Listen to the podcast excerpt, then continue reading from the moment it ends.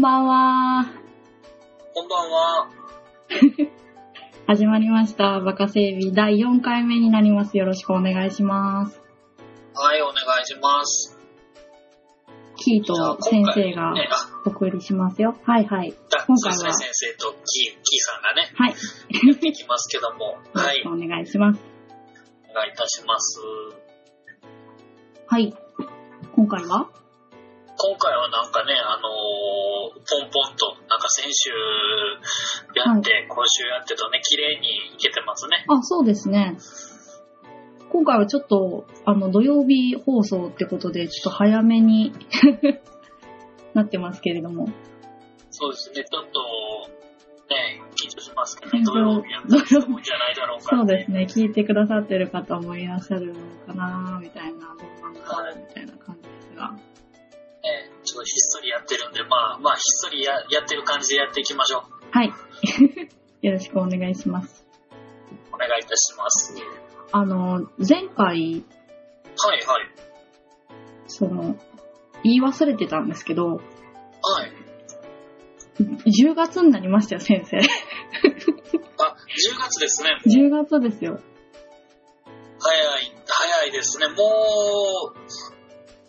あと3ヶ月切ったわけですけどね、今年もね。そうですよ。もう忘年会シーズンですよ、先生。いやー、もうね、 そうなってきますね、もう本当にね。そうですよ。まあまあ、またね、あの、10月ぐらいから、わてらは、忘年会、もうすでにスタートを切るんで、早いんで。そうですね、もう、え早いところやとね。まあ、11月のね、終わりからがその本番かなと思いますけど、本そうですね。結構、当に。例年通り行くと10月から、私なんかは、あの、本当プライベートの忘年会しかしないんですけど、あ、なるほど、なるほど。う結構10月からスタート多いです。ーん。やっぱ、あの、お勤め先でね、忘年会するのが、やっぱ11月が多くなってくるんで、うん早めにあなるほどねっていうんでしてるんですけど、おーそうそう、そんな、ね、時期になってまいりましたけれども、秋の長尾を、あの、私はもうね、前回、はい。前々回から引き続はき、投影 を、ね、第4回もプッシュしていこうかなと思っているところなんですけれども、あと映画を ね、そうです。すごいもう、ね、一切流行りとかをね、取り入れない感じでね、やってますけどね。そうですそういね。うね、東映が今、ね、映画といえば今何ですか、シン・ゴジラだ、君の名はだ、あ言われてー、ますけどもね、すごいそですねれを一切触れず、そう東映映画、しかもあれですよね、実力シリーズですよね、いわゆる。そうですね。そうですね、とか、あの、堂々とはい。言っちゃう感じですけど。はい。もう、僕もあの、この間の時は、あの、見れてなかった、見られ、えーあのまだ、鑑賞終えてなかったので、はいはい。あの、日本のドン3部作で全部見ましたよ。あ、見たはでいい。やすねっぱ見なければいけないと思いまして、見やっなければいけない。そういうぱ思いを持って見てくれましたか。そうなんですよ。ただ、僕ね、第一部だけやったんですけど、見てたのが、はいはい。その、第一部はね、すごくその、実力路線の、まあ、いわゆるヤクザ映画だったんですけど、はい。もう2部3部がもうすごいもうお金の話がすごくて、そうですね、あのー、段ボールいっぱいに入った10億円とかね。そうです、もうびっくりして、もうサイパン行くし、そうですね。結構、結構、結構なことしてますよ。本当に。ねえすごいなっていう、もうね、スケールでかすぎて、そうなんですよ。意外と、なんかそこは、まあ、そこの部分に関しては、あの、新日本のドンの、なんかこう、政財界とかの絡みとかなってくる、あの、グダグダな感じとちょっと相通ずるものがあるというか、まあ、スケールはもう全然桁違いに、ね、日本のドンの方が、スケールでかいんですけど、いや、もうね、なんか、本当そのスケールはすごいですよね。そうですね。私はでも本当、あの、Q の方の、日本のドーンは何回も泣きそうになってしまうっていう、ちょアクシデントに見舞われながら見ましたけど え、ど、どのあたりですかいや二部作、三部作、一部、一部、どのあたりですかいや、3部作ともに私泣きポイントが、なんか、はいありまして、申し訳ないんですが、あの、3部作ともうるうるしたっていう、なるほど。あの、お、老いですかね。老いを感じました、やっぱり。涙腺が緩んで、いや、でも、ポイントありますからね、人によって、その、泣きポイントはそれぞれ人によっていね。やー、そうなんですよ。なんかやっぱり、こう、なんか、ずっしりとした、こう、しっかりとした、なんかこう、やっぱり演技し、演技の、演技して進行していく映画なんで、三部作。その、新日本のドンに比べたらですよ。あのー、ほんと、なんていうんですかね、家族愛だったりとか、その仁義を感じさせる、ね、そのシーンだったりとか、うん。まあちょっと丁寧めに描かれてるし、やっぱりね、描かれてて。あー確かに、それはね。そうなんですよ。いきなり、あの、ジェジェットスキー乗って、あの、ねけ銃撃戦始まるとか、そんな荒い感じではないんで、 長さはなかったですね。あ長さはの、日本のドンはもう、丁寧に作られている作品だったんで、そういうところとかってやっぱり、なんかこう、一人一人の、こう、感情のね、こう、動きが、やっぱ、こう、切ないなと思ってうん。涙は流さないけれども、泣きましたけどね。 すごいよ、もう。感情移入がすごくて。ああ、まあね、もう誰かには絶対、あのーしますからね。そうですね。もう僕なんか、あれですからね、あの、おこがましいですけど、あの、もう、ね、2部で途中退場する松枝なんか僕は、あのー感情移入してしまうのえで、まあ、松方弘樹ですね。ええもうすごいね、最後、あんなことなるっていうのは僕はちょっとね、あーってなりましたもん ね。でも、わかるってえ思いわまかしたもんね。るってね、そうなるんですよ、本当に。まなるよねっていう。あの、シンも Q も松方さん出てはくるんですけど、役柄としては全然違う役でそうですね。出演されてらっしゃるんですが、あの、そういうキャラクターとしては本当に、なんか、もう、静かに、こう、闘志を燃やすみたいなうんうん感じの役ですよね。こう、サポートに回る、みんなのサポートをするみたいな感じの役、どっちもされていらっしゃるんですけど、そうですね。もうね、本当に若い時の松方さんが、本当に男前で、いやでもやっぱ女性はね、やっぱりそういう風になりますけど、でもそれはほんま、それはほんまにもうね、正しい見方やと思いますよ。ね、マグロばっか釣ってるんじゃないんだみたいな。ねもう、本当にね、本当すごいなっていうか、そう。もうね、僕はもう遠山の金さんからなので、松方弘樹さんあは。そうです。うんうん、うん。はい。ですんで、もうね、なんですかね、やっぱ薬剤映画で見ると、やっぱり、ああ、違うなっていう、うん悪もんやったんや、あの人、昔は、みたいな。私たちがこうちっちゃい時に遠山の金さんってね、まだリアルタイムでやってたのかな、やってました、やってましうたよ。ん、あの私もすごい記憶に、そうれこんうん、ある。あれです3匹が切るとかとね、あいい代わりでやってました。木曜日ですよ、確あ、か。ああ、木曜日、そこまで覚えている。だいぶ見てましたね、それは。あれですか途中から、あの、なんですかね、あの、小学校の途中から僕、手話とか習いに行ってましたよ。手話はい。な、なぜなんか、あの、そういうのがあったんですよ。なんか、あの、なんですかね、あの、なんかそういう、いろいろ勉強できますみたいなのがあって、ええうちの地元で。ああ、すごい。なんかこう、文化的なことを勉強しましょうみたいな。そういうやつですうん。はい。すごいですね。今もできるんですかあの、多少はできますよあ、僕。すごいすごい。ああの、隣のね、実家の隣に、あのー住んではる人が、両、あのーご夫婦で耳聞こえはれへん人やったので、あ、はいはい。なんか、オリジナルのやつ結構やってたんですよ、昔から。はいはいはい。やっぱり、うち田舎なんでやっぱ喋るんで、はい、はい。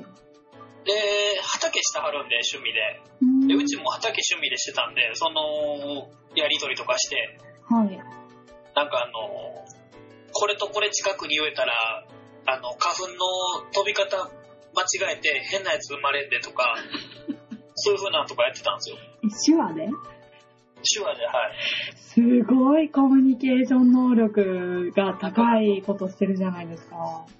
いや、そんなことない。その、もうなんかね、なんかもうトマトとキュウリそばに植えたら、なんかあの、すごいもん生まれるんですよ。あ、新しいのが、なんか、愛の子みたいなのができるんですそうです、そうです。愛の子の品種ができるんで、それできてしまったら食えないんですかあよ。ー、なるほど。だからまずいなっていう、まあ文字通りまずいんですけど。 味も減ったくれもい。ないみたいな感じにそうです、そうです。なっちゃうんですね。それもまずいなと思って。ああ、そういう、でもすごいですね、なんかその、こう、畑絞って手話 して、なんかそうどんな、なんですよ。どんちょっとな、ね、すごい幼少期だな、それ。いやいやいや、でもうち田舎なんでやっぱそういうのがなんか普通やったんですよ。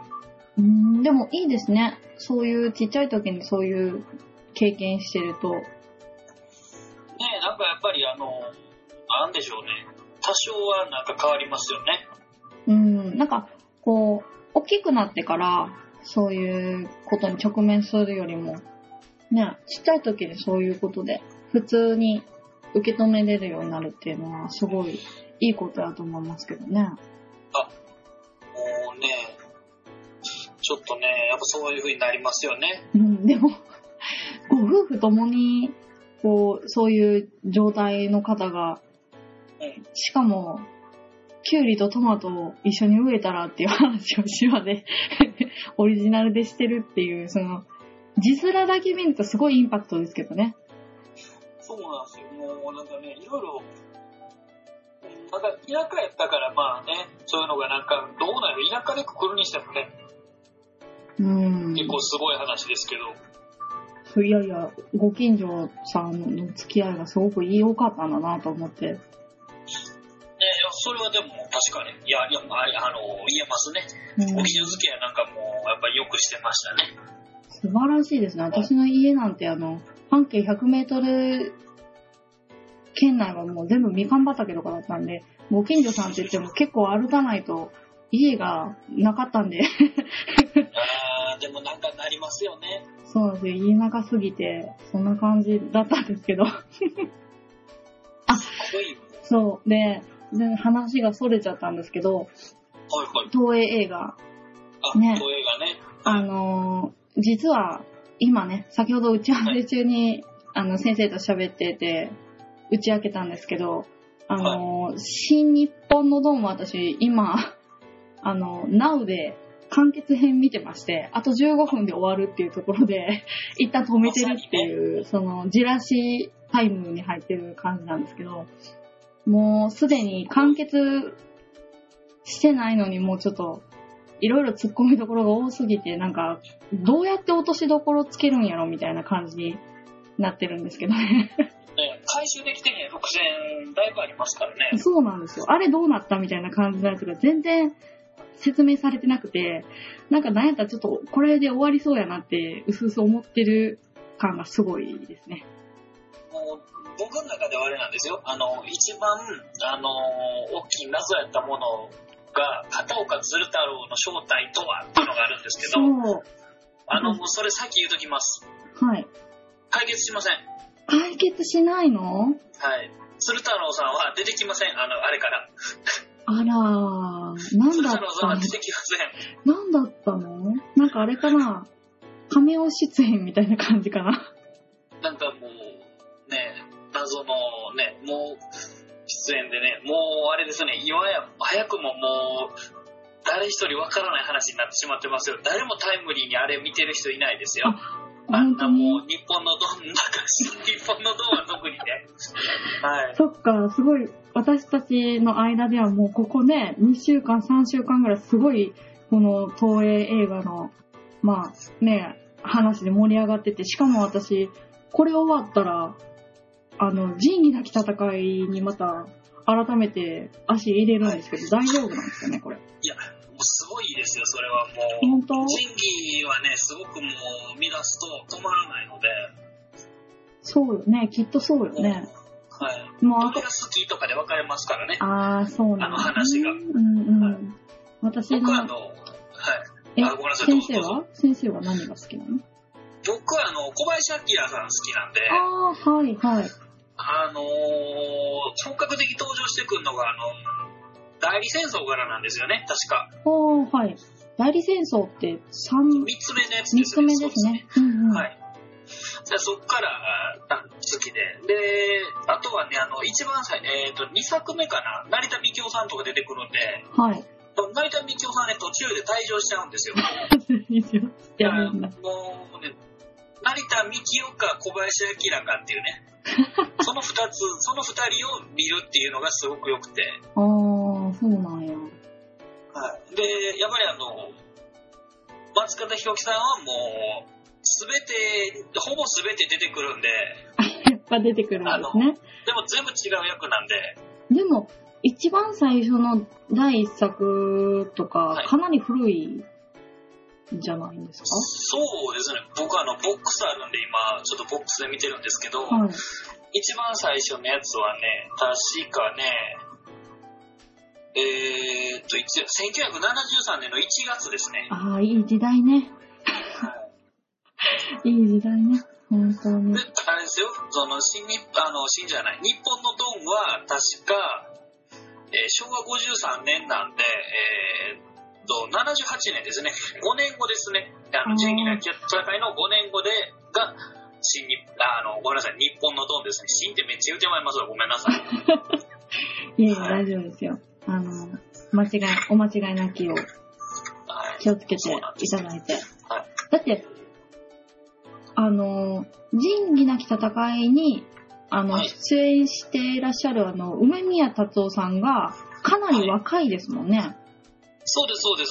眉毛ないやつやんな。そうです。眉毛ないやつ、ないのが、えーっ、とね、途中から出てこられるので、あはいはい。あの、一番最初中盤からに出た、はい。そうです、そうです、そうです。一番それ最こ初そあれでにすよ。出たのは一番最初の松方弘樹さんじゃないね、梅達夫さんは、えーっ、と、あれですね、文太さんの、あの、兄弟分で出てきます。第一作目で。あー、ちらっと出てくるんだ。そうです。あ、それででも死んじゃうんで。あで、違う役でまた出てきます。 900で。あ、出た。はい。東映そのお得意の。はい。その時にもう眉毛なくなってます。あー、そうなんだ。一応役として違う役なんだよっていうのを指名してるのかな、その眉毛あるなしっていうのは。そうですね。それで、そのね、梅江達夫さんが眉毛なくて、いつもね、あの、その方のお月みたいな人がいるんですけど、はい。その人は毎一文字にもうめちゃくちゃ濃い眉毛が生えてるんで、対照的です。すごい。眉毛で個性を出す時代だったのかな。これねすごいなって思って。すごいですね。はい。あの、たまに私たちの話でよく出てくる、そのケーブルテレビのはい。日本映画を流し、ずっと流してるその番組で、はいやっぱり仁義なきとか東映さんのその人気映画ってよく見見はするんですけど、昔からはい BS とかも私も入加入してたんで、お家が。はい。東映映画とか、ね、たまにシリーズでやったりとかはしてて、見てはいたんですけど、どうしても流し見しちゃってるとこがあっそうでて、すね。今回だからすごくいい機会ですね。あの、ちゃんと一から順を追ってみて、みたいな感じで。そうですね、やっぱりね、大人になってやっぱ見るとやっぱ違いますからね、改めてそう見でするね。と。あ、こんな話やったんや、みたいな。そうなんですよ、もう。だからね、いろいろ、ここから先、人気映画もね、かなりたくさんあるし、一つのシリーズが結構長かったりするので、できれば、こうね、あのちゃんと、極道の妻も、 妻たちのシリーズもちゃんと最初から見ようかなとか、ね。当ね、あれですからね、あの、その、いわゆるヤクザをテーマにしてる映画ですと、その、すごいね、大きく3つ分かれるんですよ。はい。あの、すごい高倉健さんとかが、鶴田浩二さんとか出てた、それこそ任侠っていうものに重きを置いてる映画っていうのは、はい。あの、強きをくじき、弱きを助けるっていう、すごい分かりやすい完全懲悪なものなんですね。はい。はい。で、それが人気者で、で、その後に流行るのが、いわゆる実録シリーズって言われてる、その仁義なき戦いですとかはい、そういったものになるんですね。そうなるともうすごい、両方悪者なんですよね。悪者同士が戦ってるんで、言い悪いないんですよ。ああ、はい。はい。クズ同士が。そうです、そうです。いわゆるそういう戦いになっちゃうんですよね。はいもう、描かれ方がまさにどっちも悪いやんっていうね。うーん。なっちゃうんですけど、で、その後に、その実力者が下火になるっていう、まあ、ある事件が起きて、まあ、あれなんですけどね、実際モデルになった、あの、組長さんが実際に亡くなるっていう事件が起きるんで、ああ。北陸大戦争っていう映画がそれなんですけど、はい。はい。それがあって、極道の女たちですね、その今おっしゃられてた、はい。その、なんていうんですかね、女の、女の人にスポット当てたもの、まあ、あの、日本のドンとかの、あの、後半でも女の人がすごい戦ってるのが出てくるんですけど、そうですね。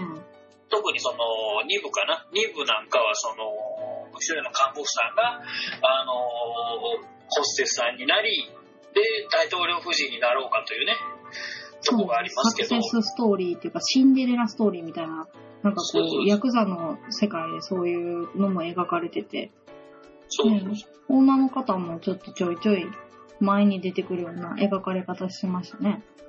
そうなんです。もう、ね、ちょっと第3部になると、ちょっとその、色味はちょっと薄れるんですけど、はい。極道の女たちはまさにその、ね、女の人にスポット当てた、あの、大志信だけが女の人じゃないんだよっていうものを描いてるんでね、うんすごくまた興味深いんですよね。そうですね。はい。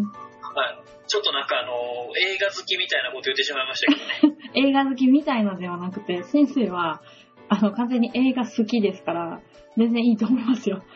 で も、あれですよ、僕あの、やっぱり、いまいちやっぱりあの、わかんない映画とかありますしね、あ持ー、ジャっンてルる的映に画でとすかか見てても、あーいやなんですから、その、おそらくその、アートっていう、アート系の映画とか僕、まあ見たりはするんですけど、はいはい。やっぱりその、なんですかね、やっぱ感性がどうしても乏しいの で、わかんないんですよね。あーもう、わなんだろうかんないっていう。もうわかりやすいそれ方がいいのかな。そうですね、やっぱり、あの、面白かったというか、ここ5年間で一番面白かったで僕常に言ってる映画が、はい。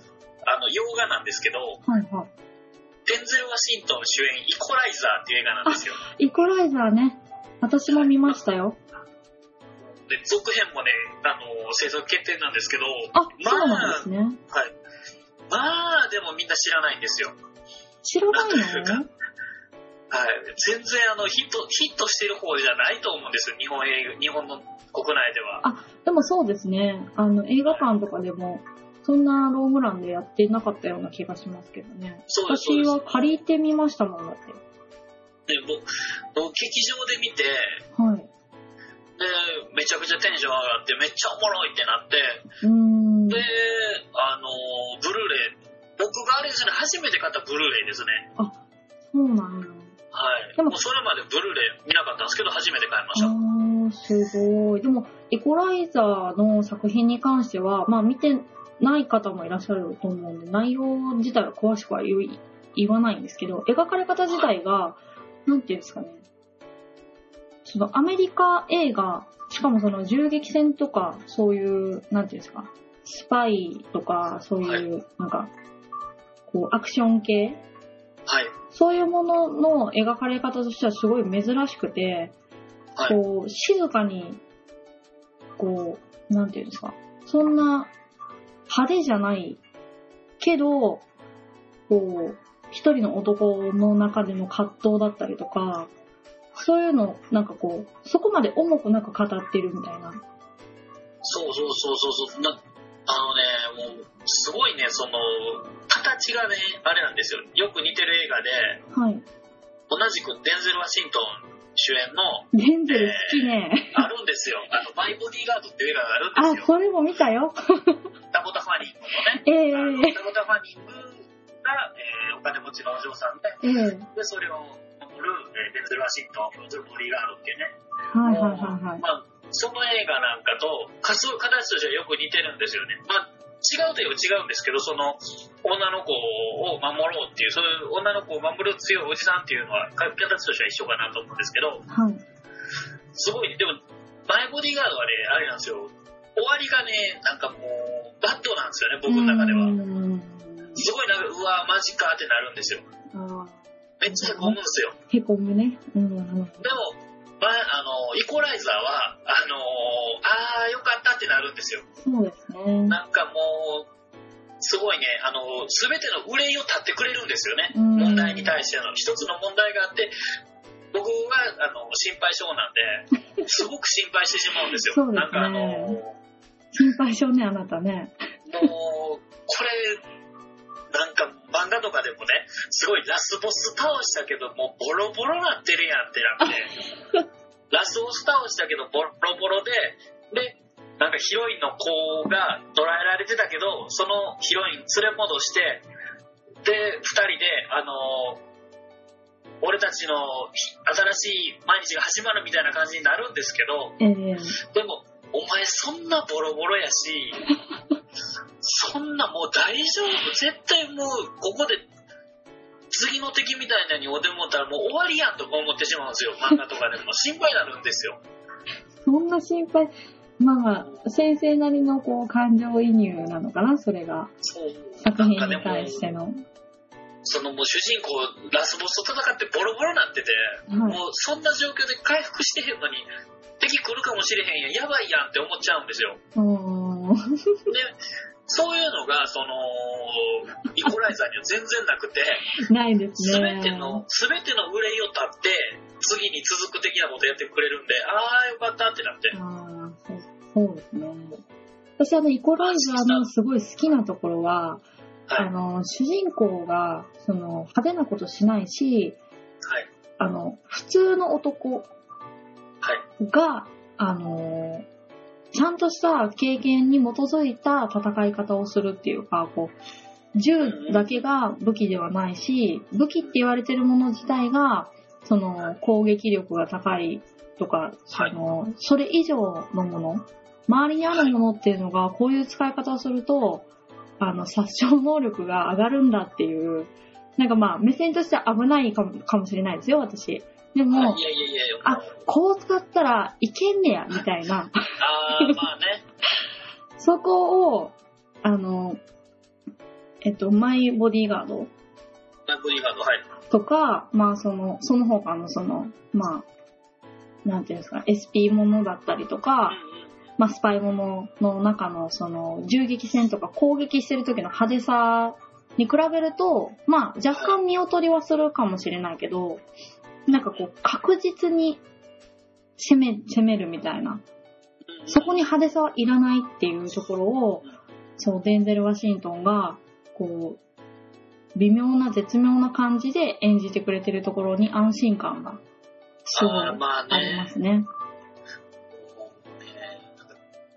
で、イコライザーまたその、進めやすいんですよね。すごいあの、キャッチーにね、説明できるじゃないですか。うーん。なんかあの、そうキャッチーじゃないな。あの、すごくね、興味そそる、あの、紹介の仕方が、あの、イコライザー、え、何の映画って言って、あの、ベンゼル・ワシントンが、えー、ロシア人と、こんな舞台に戦うねんって言ったら、すごい伝わるんですよね。そのホームセンターで、あの、ロシアのすごい、そうね、ね、そうね。軍隊みたいな人たちと戦う、ロシアの軍人みたいな人と戦うんで、そうね、すごいんですよそうね。ね、その、あのシーンすすごごいいそれ好面白き。コーナンプロに行きたくなるもんね。うん。ほんまにそれ、あ、港南なんて言ったら、どこの国でも、あの、ホームセンターって作り一緒なんや、みたいな。そあうりそまうすそよう、ね。そうなの。で、普通のコーナーじゃないよね。コーナンプロだよね、あそこはね。そうそうそうそう。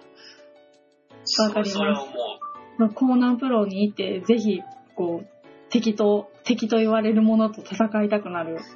何も持たずしてもプロに行け ば。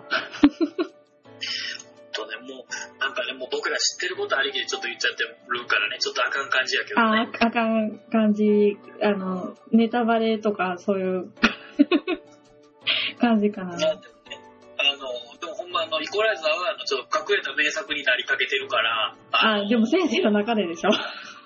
のなんかその、やっぱり世間の評価も含めてね、あその、だからやっぱりあの、ぜひね、あの、東南で戦うデンゼル・ワシントンが見れる軽有な映画なの で、えー軽有な映画なので、ぜひ見ていただきたいですね。ー。ね、これ聞いていただいてる方、もし、ね、コーナーで戦うデンゼル・ワシントン気になったら、ぜひ見てください。お願いぜしひまね、ちょっとやっす。ぱり見てもらいたいですね。そうですね。はなんなんコーナーで戦うって。やっぱこうなんかなと思って、やっぱり。すごいなもう紹介の仕方が雑でね、ほうコーナーちゃうやんとか言われる。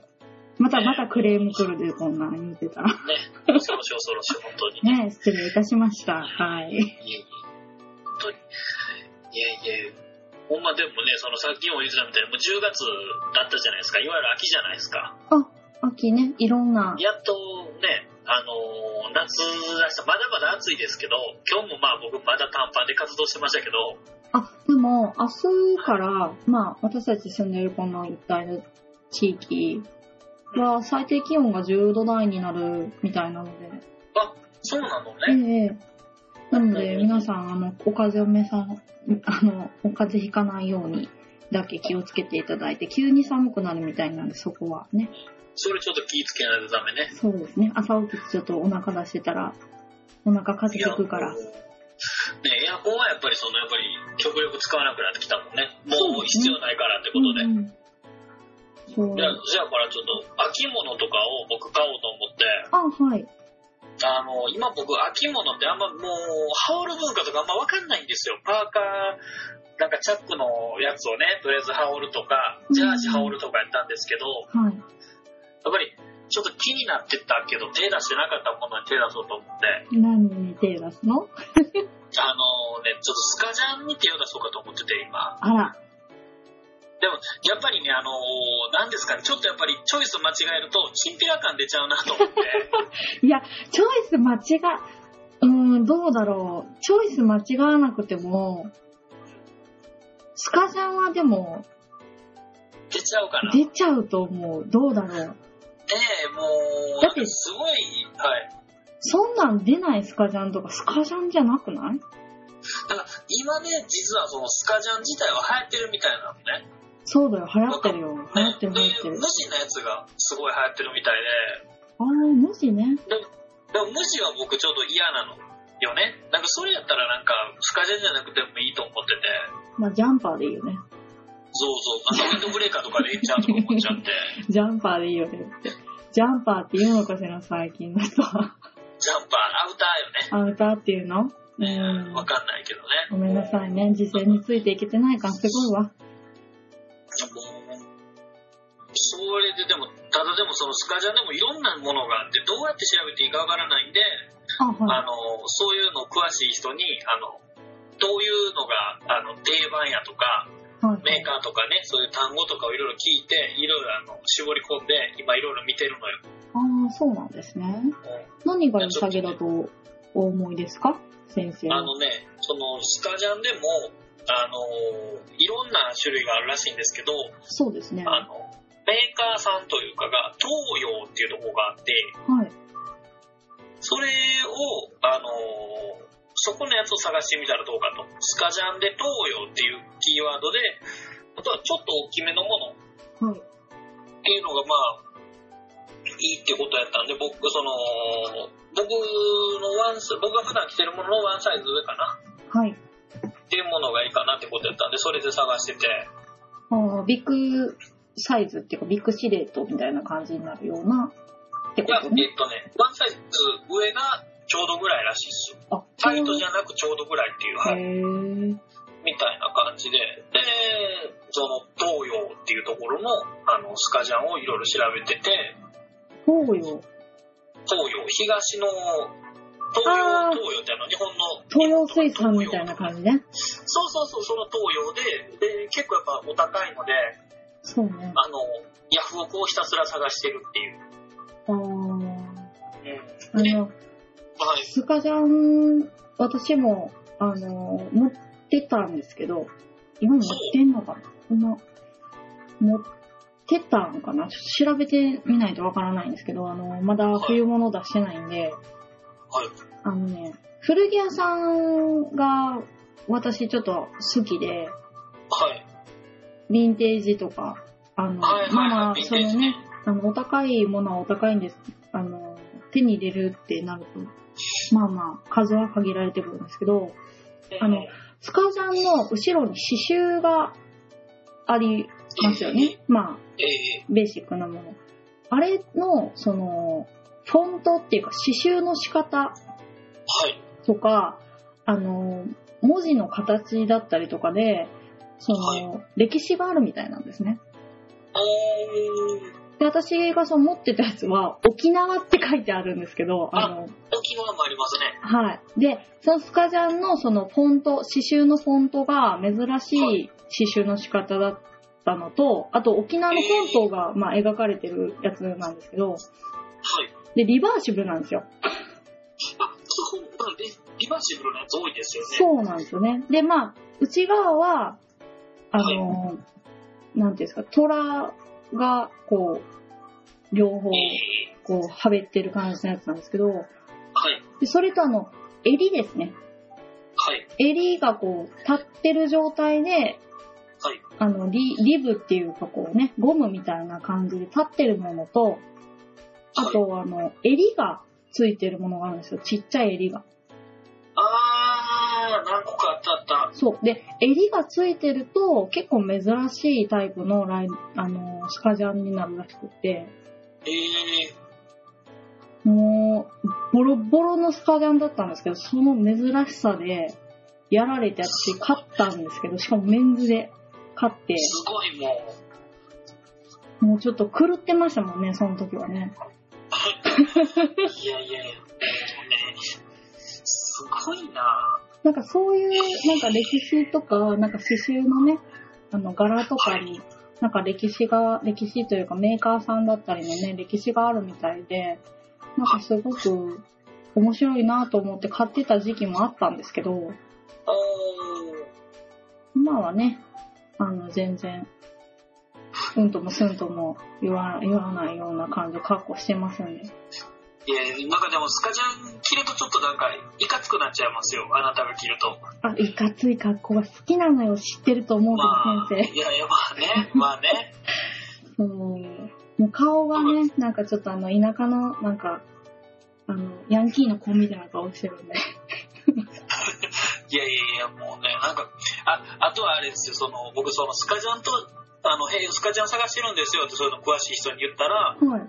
あの、ベトジャンっていうものも、あの、似合うんじゃないかと言われまして、ベトじゃんそうそう、ベトジャンっていうものがジャンルとしてあるみたいなんですよ。ベトじゃん。そうそうそう。ベトナムなんかググったらちゃんと出てくるね。その、まあ、ベトナムのベトなんですけど、はあ、あ、合ってるんだ。い。それで、そういうのも見たりとかで、なんかやっぱりね、あんまよくわかんないんですけど、え、スカジャンじゃないのこれ。があの、ベトジャンとしてはあるみたいです。それジャンルとしては。え、これ、スカジャン、今、あのー例のごとくググって、はい。私見てるんですけど、はい。スカジャンじゃないのだからそれは、なんか、ベトジャンってくくりらしいです。へー。でも、東洋さんからもベトジャンって出てるんだね。出てるんですよ。で、ベトジャンっていう名前なんですよね。あの、そう、何が違うんだろうか。なんかね、多分そのお洋服詳しい人とかやったら、そんなのもわかんねえのかよ、仕方ねえねとかって教えてくれるんかもしれないですけど、そう全然やっぱわかんない、あ、そう。全然ちょっとわかんなくて、何がどう違うのか、あの、見た目はちょっと、あの、おとなしめのスカジャンみたいな感じだけど、今見てる画像は。なんか、まあ、多分ね、その、見てるもの自体は多分僕も見たことあるもので、合ってると思うんですけど、うんでもでもよくわかんないんですよね。ああ、そうなんだ。薄手なのかまあなそんな薄もん手っぽいけどね。うん。なんかね、もう、だからもう今考えたら一個僕スカジャン持ってるんですよ。あ、そうなんですかでも、サイズちょっとちっちゃくてタイトなんですよ。あー。なんかちょっとなんかなっていうのがあって、あと、そのスカジャンの性質上、その、空気一切通さないんで、ああ、はいはい。暑いんですよ、タイトやから、それが。消える季節が限られすぎるね、それね。そうなんですよ。それちょっと僕、あんまり、あの赤のやつってあんま着ないんですけど、赤なんですよ、それ、ベースの色が。ああ、赤ちょ派っと手なんかね。ね、なかなかちょっと僕のあの、なんですかね、普段の感じから僕がもう見て、あ、ちょっと僕らしくないとか思っちゃうんで、いや、でも想像できないかも、あんまり。そうなんですよ。先生って言えもうば緑っていうイメージ。それね、もうね、全然せよから、あれなんですよ。もう、日の目見ることなくなるんですよ。えー、ちょっ親知ってと、るんですよ。ちょっと今度見せて。それはもちろん、はい、もちろ んです。はい赤素敵ね。なんか、まあでも着てあげて、本当に。袖を通してなんぼのもんやし、服って。結構ね、僕あの、なんか、好きなもんずっと着ちゃうので、ああ、 そういう嫌いがありますね。うん。全全然着ないやつとかもあるんですよ。ああ。そういうのほんまあかんなっていう。本とかも、 本とか服とか、ちょっと、それ、通ずるものがあるよ、先生。すごいね、そうなんですよ。好きなもんってすごいそうなるので、うん。ずずっと同じ本ばっか読んでる時とかあります しね。全然一回読んだだけのもんとかもありますし、もちろん。ああ。すごいね。ちょっとなんかあの、いびつなんですよ。いや、でうんも、本もね、やっぱり何回も読んでしまう本って、やっぱり人生の中で何冊か出てきますからね。出てきます、出てきます。うんもう、擦り切れるほど読んだ本もある。うん。うーん、もうね、ボロボロなってるけど、もういいよっていう。そうね。うん。えー、ベトジャンか。初めて聞いたし、初めて見るかもしれない。おースカジャンとして見てただけなのかな気づかなかっただけなのかなどうなんでしょうね。ちょっとよくわかんないんですよ、やっぱりあそういれうだのってが。スカジャンで売られてても、素人目には全然、あーって、 スカジャンねみたいな感じで買っちゃいそうだけど。本当にね。な、どうなんやろって、ほんまにね、やっぱ洋服ってむずいなって思って、いやー改めて思いましたもん。名前がやっぱりもう、なんかね、やっぱ服屋さんとか行って、やっぱそういう横文字みたいな言わなあかんのかなとか思いますもん。専門用語的な感じそ。の、なんか、トレーナーって言ったらあかんのちゃうと思ってますからね、僕。スウェットって言わなあかんとあー、スウ思ェっッてますもんト。今トレーナーって言わないのって思っちゃった今。これは多分言わないはずよ。本当だって、ねえ、行かないけど、もうやっぱ店舗で買うってことほんまなくなったけど、も先生、店うね、店舗で買う時とかやっぱ、舗で買わないの露店舗で買わないです。へー。僕あの、基本通販か知ってる人の店しか行かないです。あ、知ってる人の店ね。うんうんうん。知ってる人の店はでもあの、こっちにもうほとんどないので、 ああ、そうなんですか。もうちょっとね、あの、どうしようって感じですけど。へーですので、もう、ねえ、今、例えば T シャツとかやと、T シャツの、よく着てる T シャツのサイズを覚えとくんですよ、大体の。ああ、はいはいはい。で、それベースに考えるっていう。ありがちな感じね。もうね、そうしないとやっぱもう、外出ちゃうとやっぱりもう、そういう、ね、横文字をいっぱい言わないといけないので、もうよう言えないので、怖が横っ文て字るやは。ん。いやー、やっぱ気使いますもんね。もう、本当になんかもう、ねえ、で洋服屋さんってやっぱり、何しましょうとか、よかったら、あの、全然ああ、試してきてみてくださいよとか言うてくれはるんですけど、あれがもうプレッシャーすごくて、すごい。本当に。もう、ねえごめんなさいって言いたく言っても帰りたくなるんで、私はそういう時はもう、あ、ありがとうございますって、すごい圧で言う。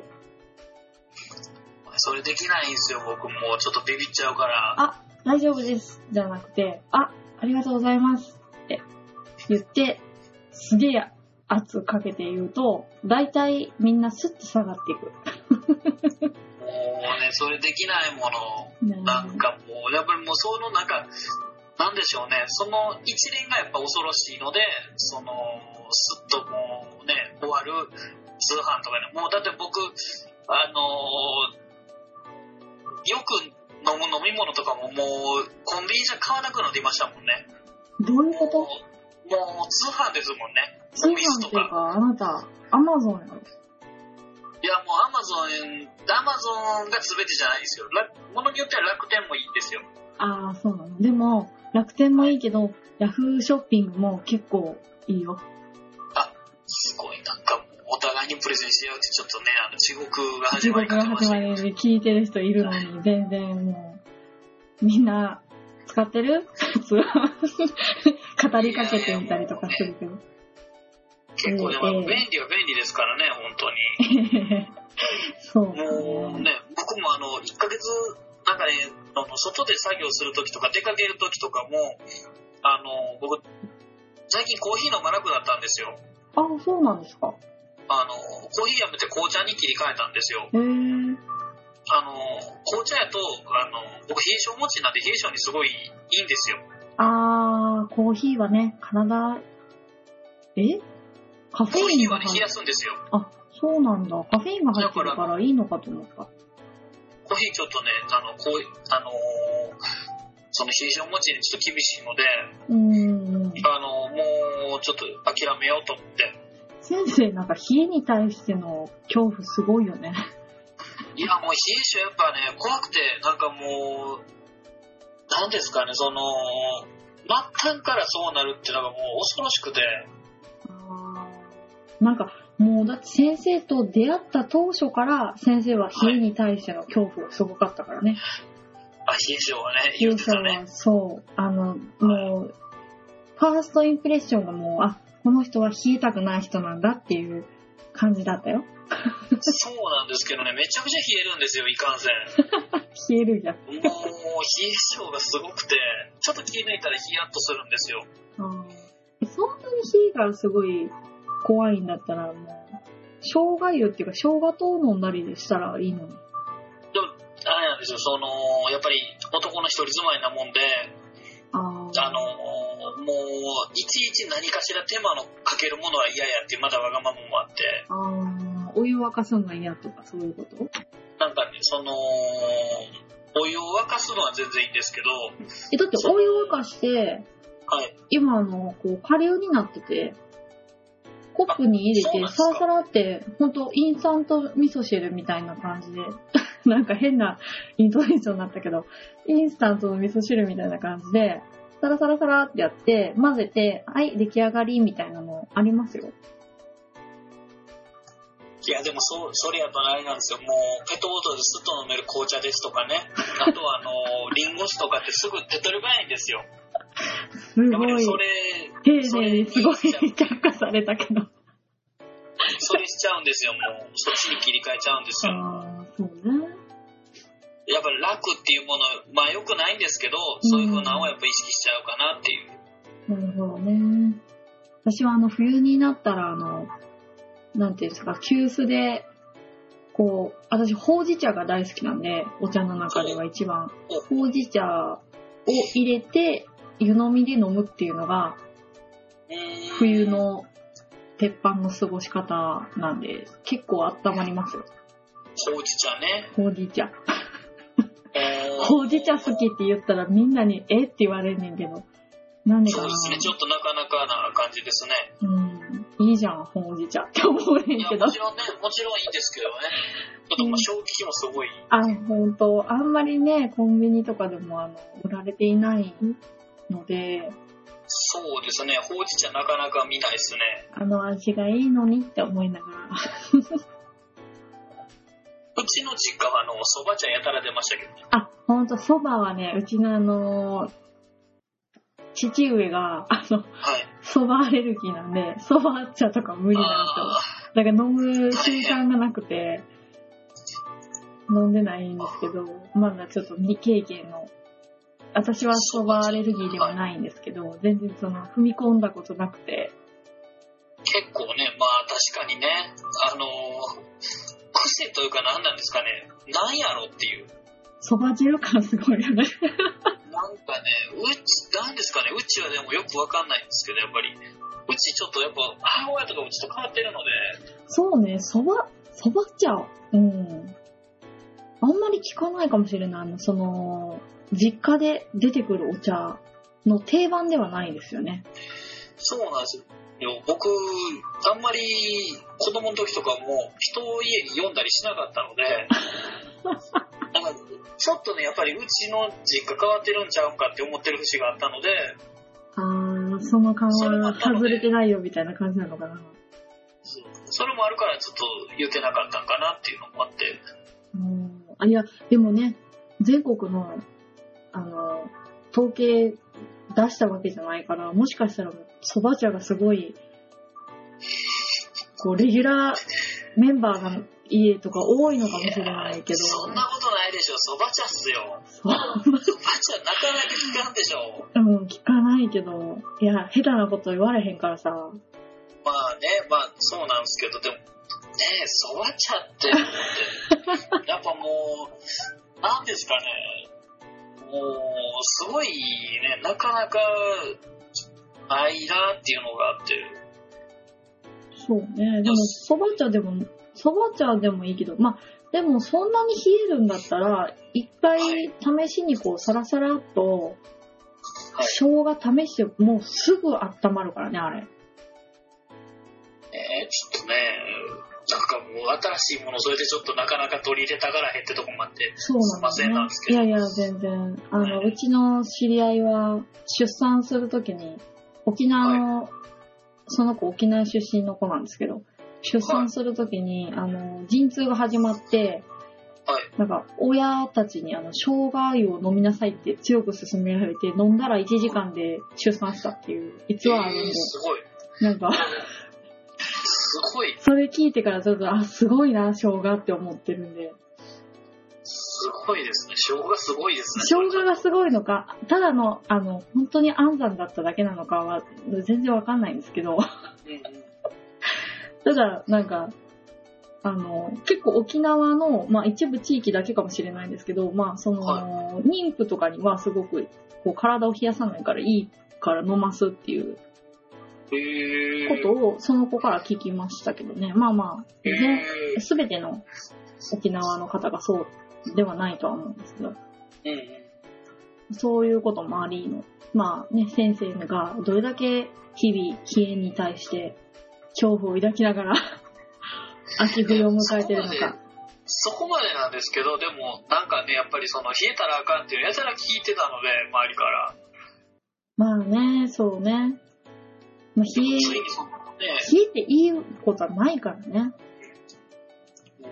でそのついにその冷え性が来たっていうのがもう恐ろしくて、先生も私と一緒に筋トレしようよ。でそこもそうなんですよ、その、運動不足っていうのも大いにあるんですけど、そうなんですよね。まあな、かなかっていうね、あのね、ん本当に私を知ってくださってる周りの方はあのご存知なんですけども、あの聞いてらっしゃる方は知らないかもしれない。私あのすごく筋トレが好きで、筋トレというかトレーニングが好きなんですよね。はいはい。あの、本当にジムとかね、言うたらそのゴールドジムみたいなところでやってらっしゃる方に比べたら全然なんですけど、うん。結構ね、ほぼほぼ毎日自主トレしてるんですよ。だから結構本当に冷え感じなくなりましたもん、やっぱり。うーん。やっぱ運動やな。 うん、まあ運動やなって言ってるけど先生がする方には私は一銭もかけないけどね。ねえ、もうそれはほんまそうなんですよね。うんもう分かっちゃいるけどね、よかっちゃいるけどね。そうなんですよ。しないっていうのは本当にね、ダメですよね。いや、やっぱり先生はあの、サバゲーではい。体鍛えていただいて、またね、またありますからね。あそうなんですよその私たちね、騒げてサバゲーも参戦することが決まりましたんで、ね。楽し本当にみ。ね、うん。すごい。もうサバゲーやったらね、また、あの、サバゲーやるのが確か今度土曜日なんで、はい。あの、また10月の土曜日なので、またあれですね、その次の日とかにね、ラジオできたらね、いいですよね。ねえ、すごくいい形に報告沢で木きこうやっるた。よ、みたいなね。ねえ、誰も聞きたくないかもしれない けど。うちらがそういう意味でちょっとね、ね、楽しいだけの、ただただ、ちょっと興奮冷めやらぬ感じで、サバゲーを語るっていう回になりそうですけど。すごいもう何なのっていう。ねサズバゲー興味ねええ、よ。ねえよっていうね、あの、リスナー数がすげえ減るっていう感じにならないようにしたいですけど、恐ろしい恐ろしい。恐ろしいですね。はい。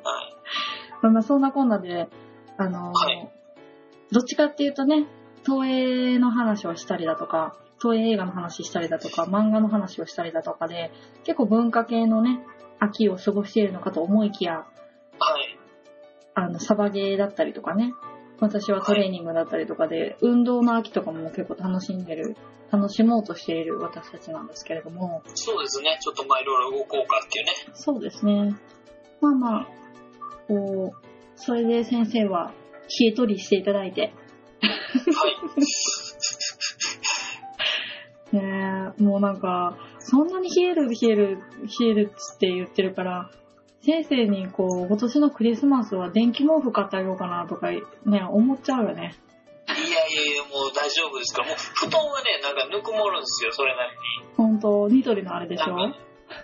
いや、あのね、布団は僕ずっともう実家から持ってきたやつがあるんですよ、実は。ほんと、温まる感じ。うんあの、適度なあの、ずっしりとした重みがあるやつなんかね、あの、ちょっとなんかね、ええやつなんですよ、多分。あ、そうなんだ。え、よくわかんないん実ですけど。家によくみんな、あるやつやんな、あの、お仏壇の隣の布団入れる押し入れとかに入ってるやつでしょ。あのね、そういう、あれなんですよ、他にあるやつじゃないんですよ。ちょっとね、ええやつらしいんですよ。ええやつ。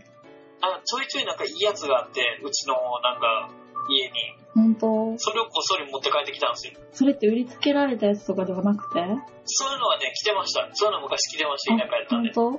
当怖い。で、うちの、あのー祖母の家ってのが田舎なんで、はい。あの、車庫があるんですよ。おーすごいでっかい車庫があって、はい。その車庫貸してくれっつって、なんかあのー近所の年寄り集 めて、そういううさんくさい実人がや演ってて。販売したいから貸してくれって言ったんですね。そうなんです。それでめちゃくちゃ、あのー怒られて、おばあちゃんが、ああの、ーうちの母に。もうそれを思い出しました、布団 で。もうなんか、様々な事柄に対してすごいね、切ない思い出が絶対一個はあるよね。ちょっとね、もう、すごいなぁちょっと、今度、行こうかな先生の実家、 みんなであ、うちの実家ですか 突撃して。多分ね、あの、母親とかはね、ちょっとね、あの、びっくりする感じですよ。絶対びっくりするよ。誰こでのや人たらみとたいねな。、やたらといろいろ振る舞おうとするんで。本当に。それはもうこのノートパソコン持ってって、もうそこでラジオするしかないよね、その時はね。まあ、でもちょっとドカオスもええとこっていうどうね。かをする。怖いから。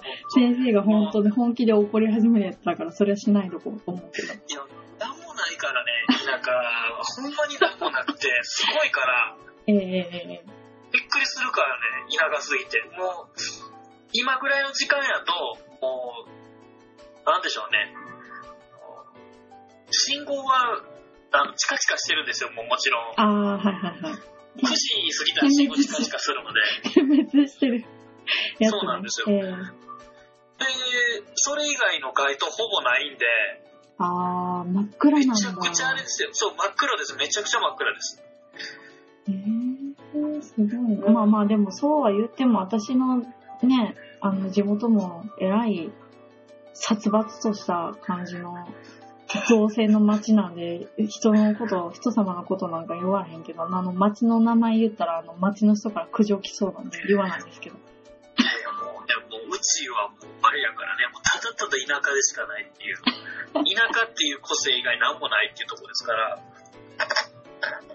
まあね、そうは言うても、実家やからそこまで言わないであげて。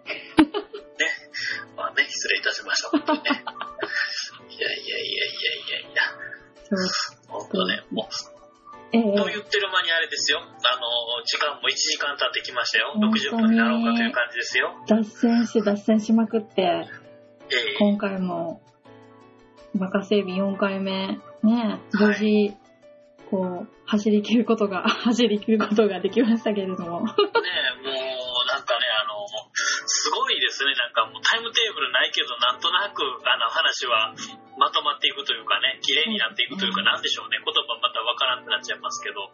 まあ、お互い、ね、日々、あのーこう収録っていうか、こうね、放送するまでの間に、こんな話しようかなとか、いろいろ考え持って、私とかあのダイソーでわけのわからんバカ整備用のせ、なんか、専用のノート買って、またツイ,、はいツイッターにあげますけど、はい。えらいカオスなノート買ったんで、すごいもう、いや、国用のノートかも迷ったんですけどね。はい。国用のノート見に行ったら、国用のノートがえらいおしゃれになってたからもうあかんと思って。あかんやんってね。うん、ちょっとそんなん、いやでも、ダイソーのやつもちょっとおしゃれ感出してるノート買っちゃったから、なんうか、んちょっと恥ずかしいけど、まあ、載せ、載せますわ。はバカ整備のい。ぜひね。ぜひ、もう、えーバカ整備でし、あの、検索していただいたら、ツイッターも出てきますんで、はぜい。ひぜひ、なんか、く苦情なりなんなり、 苦情なりなんなりっていうか、どんなお話でっていうのがあれば、ぜひぜひツイートしていただいたり、あとは、ね、メールアドレスなんですそがうで、すね。アドレスがありますね。アドレスの方がね、えー、っとですね、あれ、あと出てけへんのがあかんぞ。すいません。えー、っとな、えー、っと、バカセイビ、えー、009、あと gmail.com で、あのー、メールもあありますんで、はい。バカ整備はね、あの、素直にローマ字で、バカ整備と打っていただいて、はい。全然、そちらで私、私たちの方に直接メールが来るようになっておりますので、はい。まあもう Google で今バカ整備って打つと、あのー出てくるようになりましたからね。そうなんですか。あまりになさ、ない名前すぎ て、もう、検そう索ですね、バカ、はい。上に来るようになったんですか。そうですね、あのバカ整備、今、Google で検索すると、あのブログの方のが、ブログが一番上に来まして、ええ。 2番目にネトラジですね。で、うんその下が完全にバカにされました。金持ち整備士と貧乏整備士っていう、すごいカオスなでもその整備士の C がね、志なんで、ちょっと意味変わってくるんですけど、あー、なんかちょっと、すごい、木を照らった感じね。何なんこれっ ていう、よよくわかんねえっていう。よくわかんねえけど、まあそういうあれではなく、ただのバカ整備なので、はい。あの、私たち二人でお送りするネットラジオバカ整備第4回目、はい。無事、無事といそううかで、すうねん。そうですね。終こわりれそで、うですよ あの、おしまいという感じでね。今日、こん今回はおしまいっていう感じですね。はい。また、はい。